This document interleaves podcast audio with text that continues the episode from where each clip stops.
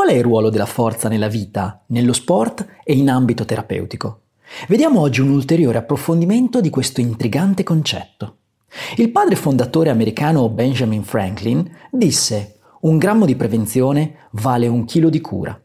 Questa citazione storica può valere anche nel campo della scienza sulla prevenzione dagli infortuni muscoloscheletrici. Non giriamoci troppo attorno e riportando le conclusioni di Lauersen e colleghi del 2014 possiamo affermare che l'allenamento e la riabilitazione della forza rappresentano il modo migliore per prevenire gli infortuni. Lo studio in questione, pubblicato sul British Journal of Sport Medicine, ha comparato gli effetti sulla prevenzione degli infortuni derivati dallo stretching, dall'allenamento della forza, dagli esercizi di propriocezione e da quelli multipli, ed è emerso che lo stretching ha ridotto gli infortuni solamente del 4%. Un programma a esposizione multipla del 38%, l'esposizione multipla vale dire combinazione forza, stretching e propriocezione, e la propriocezione del 45%, ma la forza da sola di un importante 69%. Tutte le misure indagate hanno conferito consistenti e favorevoli stime sull'entità della prevenzione, tranne che per lo stretching. L'allenamento e la riabilitazione alla forza riducono quindi gli infortuni nello sport a meno di un terzo e gli infortuni da sovraccarico potrebbero essere verosimilmente dimezzati. Nel 2018 lo stesso autore ha analizzato sei studi con partecipanti di età compresa tra i 12 e i 40 anni e hanno rilevato una riduzione degli infortuni del 66% negli atleti che hanno eseguito programmi di forza. Inoltre, programmi condotti per otto mesi non hanno avuto nessun evento avverso e qualora i programmi fossero di minor durata, hanno comunque ottenuto una riduzione degli infortuni di un buon 43%. Ora analizziamo la forza come meccanismo di prevenzione nelle lesioni acute e da sovraccarico. La maggior parte degli autori impegnati nella ricerca delle lesioni nello sport ipotizzano che il miglioramento della forza muscolare abbia un effetto diretto sulle lesioni acute indirette, quindi non da contatto, attraverso meccanismi neurologici, tissutali e psicologici, come un miglior reclutamento inter e intramuscolare, una migliore coordinazione, una migliore tecnica sport specifica e un rinforzo dei tessuti adiacenti in modo tale da preservare le strutture articolari da carichi di lavoro critici, oltre a una migliore percezione psicologica nelle situazioni ad alto rischio.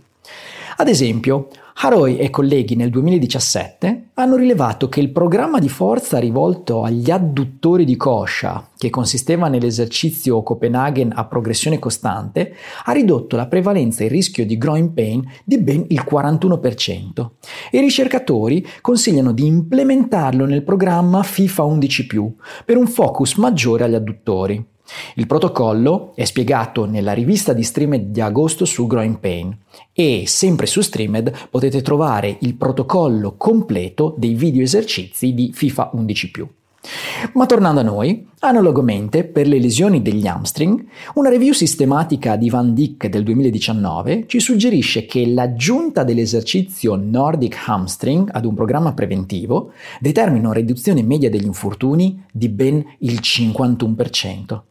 Per quanto riguarda le lesioni da uso eccessivo o overuse, Coppa e colleghi nel 2011 hanno mostrato una riduzione del dolore anteriore al ginocchio di ben il 75%, grazie all'aumento graduale dei carichi e quindi della forza, con una conseguente maggiore capacità di rimodellamento dei tessuti e vascolarizzazione. Tutti fattori estremamente importanti nell'equilibrio tra anabolismo e catabolismo muscolare connettivale, spesso sbilanciato verso il catabolismo, rivestendo così un importante marker a cui prestare attenzione nelle lesioni da uso eccessivo. Risulta pertanto evidente da molti studi che le lesioni da overuse accadono quando i tessuti vengono cronicamente sovraccaricati e i meccanismi preventivi, oltre al monitoraggio costante di volume e intensità di lavoro, si dovrebbero concentrare verso l'allenamento della forza, alternando potenzialmente in modo benefico le distribuzioni di carico ai tessuti. Parlando di ginocchio, non possiamo non parlare del crociato anteriore, che spesso è lesionato per cause indirette non da contatto o per overuse. Gli autori delle linee guida rivolte al ginocchio, pubblicate nel 2018 sul prestigioso Journal of Sports Physical Therapy, hanno selezionato i 33 migliori articoli per determinare se i programmi di prevenzione fossero efficienti negli infortuni di ginocchio, quali tipi di esercizi fossero in comune tra i differenti programmi di prevenzione e quali fossero i parametri chiave di intensità intensità e durata richiesti per prevenire gli infortuni legamentosi, come ad esempio quelli al crociato anteriore. Ebbene, i risultati hanno mostrato alcuni punti importanti. Primo, i programmi efficienti di prevenzione presentano tutti programmi rivolti all'aumento della forza in generale e del gesto sport specifico, oltre che al core stability e alla pliometria. Anche una maggiore flessibilità e lo stretching dinamico è comunque previsto. 2. Gli atleti dovrebbero eseguire questi programmi più volte a settimana. Ogni sessione deve durare almeno 20 minuti e dovrebbero esercitarsi almeno 30 minuti a settimana. 3. Si raccomanda il programma preventivo soprattutto per gli atleti dai 12 ai 25 anni, specialmente se di sesso femminile con meno di 18 anni.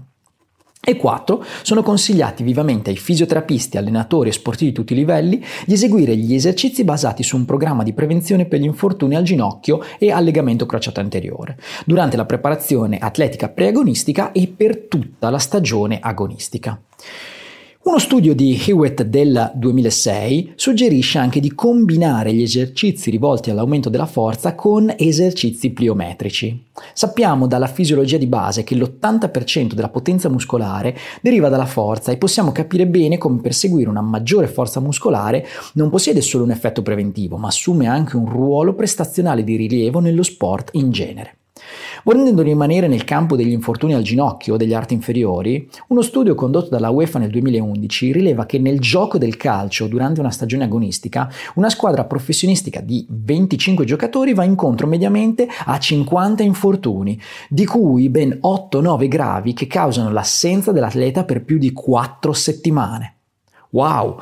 Pur conoscendo i benefici che la mobilità articolare o gli esercizi propriocettivi, come tavolette, esercizi di equilibrio, eccetera, danno nei confronti della prevenzione agli infortuni, un protocollo di allenamento contro resistenza ha registrato i risultati più incoraggianti. Un dato che non si riferisce esclusivamente alla popolazione adulta, ma anche agli adolescenti. In questi ultimi riveste un'ulteriore importanza l'utilizzo di carichi appropriati e di un'attrezzatura adeguata e soprattutto di una particolare supervisione e attenzione da parte di istruttori qualificati e fisioterapisti che si preoccupino di impostare la corretta tecnica di esecuzione degli esercizi. Verso il termine di questo audio capiremo meglio anche l'importante ruolo che riveste il costruire una buona forza per i nostri giovani ragazzi. Fin qui abbiamo analizzato l'effetto della forza nella prevenzione di alcune lesioni degli arti inferiori, ma cosa sappiamo invece sul ruolo della forza nel campo riabilitativo, come per esempio per il trattamento del mal di schiena? Ebbene, molti studi recenti ci indicano chiaramente che molti pazienti con patologie quali il mal di schiena specifico, la sindrome dolorosa di spalla, le tendinopatie, cervicalgia e anche problemi all'anca presentano una generale debolezza muscolare. Questo si traduce certamente in un peggioramento del dolore e della funzione qualora non venga ripristinata una forza muscolare sufficiente, risolvibile con programmi riabilitativi dediti anche al ricondizionamento della forza. Per quanto riguarda la lombalgia persistente a specifica, risulta significativo uno studio di Tiosvol e colleghi del 2020 che hanno indagato la fattibilità di un programma di allenamento contro resistenze pesanti per pazienti che non si sono mai allenati con i pesi prima di allora. In questo studio i partecipanti hanno intrapreso per 16 settimane un programma per tutto il corpo composto da squat, distensione su panca, stacco da terra e rematore con bilanciere, supervisionati due volte a settimana, iniziando con carichi molto leggeri nelle prime 4 settimane, per apprendere la correzione tecnica di esecuzione. E nelle successive 12 settimane invece hanno utilizzato carichi intensi in un modello di periodizzazione ondulata settimanale Vale a dire cioè che all'interno della settimana si alternavano intensità diverse. Le giornate con alta intensità prevedevano degli esercizi con 4-8 ripetizioni.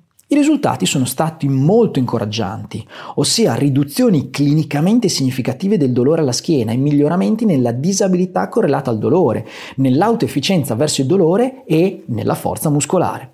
L'importanza della familiarizzazione, la supervisione regolare e competente del fisioterapista e la periodizzazione con variazioni di intensità sono stati evidenziati dai partecipanti come caratteristiche chiave di questo programma. Si sono verificati solo pochi eventi negativi minori. Questo studio, essendo però non randomizzato, si aggiunge ugualmente in senso positivo ad altri studi, come la revisione sistematica di Christensen del 2012, che ha concluso che un allenamento pesante con i pesi ad intensità superiore del 70% della ripetizione massimale può essere più efficace rispetto all'allenamento con intensità inferiori, nel ridurre il dolore e nel migliorare la funzione di individui con mal di schiena persistente. È importante notare che la revisione ha anche indicato che l'allenamento contro resistenze pesanti è ben tollerato anche da individui con dolore alla schiena e non aumenta il rischio di lesioni quando i carichi vengono aumentati gradualmente e gli esercizi eseguiti in maniera periodizzata. In un altro studio, questa volta di Berglund del 2015, ci indica che per i fisioterapisti e i professionisti della forza che fanno eseguire lo stacco da terra come esercizio riabilitativo o di ricondizionamento fisico per le persone con lombalgia, è importante assicurarsi che i pazienti abbiano una forza e una resistenza degli estensori della schiena sufficienti, assieme a un basso livello di intensità del dolore. Questi fattori sono predittivi per il successo della terapia di esercizio con gli stacchi da terra nelle persone con lombalgia meccanica a specifica specifica. Sulla stessa linea c'è uno studio di Hamlin del 2007 che indica che lo squat con bilanciere con intensità all'80% del massimale, quindi carichi molto elevati, assieme all'esercizio pesante di stacco, provocano una maggiore attivazione dei muscoli del tronco rispetto agli esercizi di instabilità isometrica. Infatti, gli studi che hanno esaminato il tipo di fibra dei muscoli rettori spinali hanno mostrato una maggiore quantità di fibre di tipo 1 rispetto alla fibra di tipo 2 anaerobica, il che può indicare che gli elettori della schiena lavorano in modo più ottimale nei compiti isometrici, proprio come richiedono gli esercizi multiarticolari di squat, di stacco da terra e i rematori per la schiena. Pertanto la core stability viene massimamente attivata negli esercizi a corpo libero con i pesi ad alta intensità, con tutte le ripercussioni positive di natura riabilitativa che questo fatto comporta. Bene, abbiamo compreso fin qui quindi come la forza riveste un ruolo chiave nella prevenzione e nella cura di molte problematiche. Ma cosa sappiamo invece sulla relazione tra i livelli di forza e la mortalità per tutte le altre cause? La forza potrebbe rivelarsi davvero un salvavita? Vediamo cosa dicono gli studi. Timka e colleghi nel 2014 ci suggeriscono che la forza muscolare negli adolescenti è inversamente associata a successivi eventi cardiovascolari e mortalità cardiovascolare nella mezza età, indipendentemente dal fitness cardiorespiratorio e da altri importanti fattori confondenti, Pertanto, il ruolo della forza muscolare nella prevenzione e nella patogenesi delle malattie cardiache, suggeriscono quindi gli autori, merita una maggiore attenzione. Già nel 2012 Artero e colleghi suggerivano che la forza muscolare è un fattore indipendente di protezione per tutte le cause di mortalità, compresi i tumori negli uomini di mezza età e più in generale in quelli con ipertensione, insufficienza cardiaca e malattie metaboliche, quali il diabete o la sindrome metabolica. Quindi tiriamo un attimo le somme. Nello sport, i programmi di allenamento e di riabilitazione della forza atti a prevenire lesioni acute o da sovraccarico sono tremendamente efficaci. Innanzitutto nel campo della prevenzione degli infortuni, il ricondizionamento della forza muscolare è superiore al training neuromuscolare e ai programmi multipli, benché validi, ma di gran lunga anche migliore rispetto allo stretching in tutte le sue varianti. In alcune revisioni della letteratura, come abbiamo visto, quasi 4.000 persone hanno eseguito per diversi mesi gli interventi preventivi con esercizi dediti alla forza, senza che ci fosse un singolo evento avverso significativo. Abbiamo visto che esiste una relazione di dose-risposta positiva tra l'allenamento della forza e il suo effetto preventivo sugli infortuni sportivi, quando volume e intensità sono ben calibrati. Occorre inoltre ricordare che gli studi sulla prevenzione degli infortuni derivati dall'allenamento della forza sono generalmente di qualità molto convincente. In campo riabilitativo esistono analogamente molti dati sull'efficacia della riabilitazione alla forza, la quale rientra più in generale nel grande ombrello dell'esercizio terapeutico, come nel trattamento del low back pain, nelle tendinopatie di spalla oppure nelle lesioni muscolari agli hamstring, al quadricipite e agli adduttori, proprio come ci indica Ishoi e colleghi nel 2020. Anche le condizioni di natura cronica ne beneficiano ampiamente, come le artrosi di anca e di ginocchio, la sindrome da fatica cronica e la fibromialgia, come ci suggerisce il rapporto Gimbe del 2016. Nei confronti della salute in generale, l'allenamento della forza emerge come un marker dall'importanza trasversale, dalla prevenzione alla cura delle malattie cardiovascolari e rappresenta un fattore predittivo indipendente per ridurre la mortalità per tutte le cause. In qualità di fisioterapisti abbiamo il dovere di confrontarci con la miglior ricerca scientifica per offrire le migliori soluzioni per i nostri pazienti, sia che siano di natura preventiva che terapeutica, proprio come abbiamo sviscerato in questo podcast, informandoli che buoni livelli di forza permettono loro di prevenire gli infortuni, di riabilitare le più comuni patologie muscoloscheletriche, ma soprattutto, perché no, di allungare e migliorare la loro vita e la sua qualità. Se ti interessa approfondire l'argomento, su Streamed puoi trovare l'ultimo videocorso di Claire Minshul sull'allenamento della forza in riabilitazione. Per scoprirlo è sufficiente che tu entri con le tue credenziali su streamededu.com e cerchi nel catalogo corsi. Ricordati, con Streamed formi il tuo futuro. Questo podcast è stato fatto in collaborazione con il dottor Marco Di Ruscia.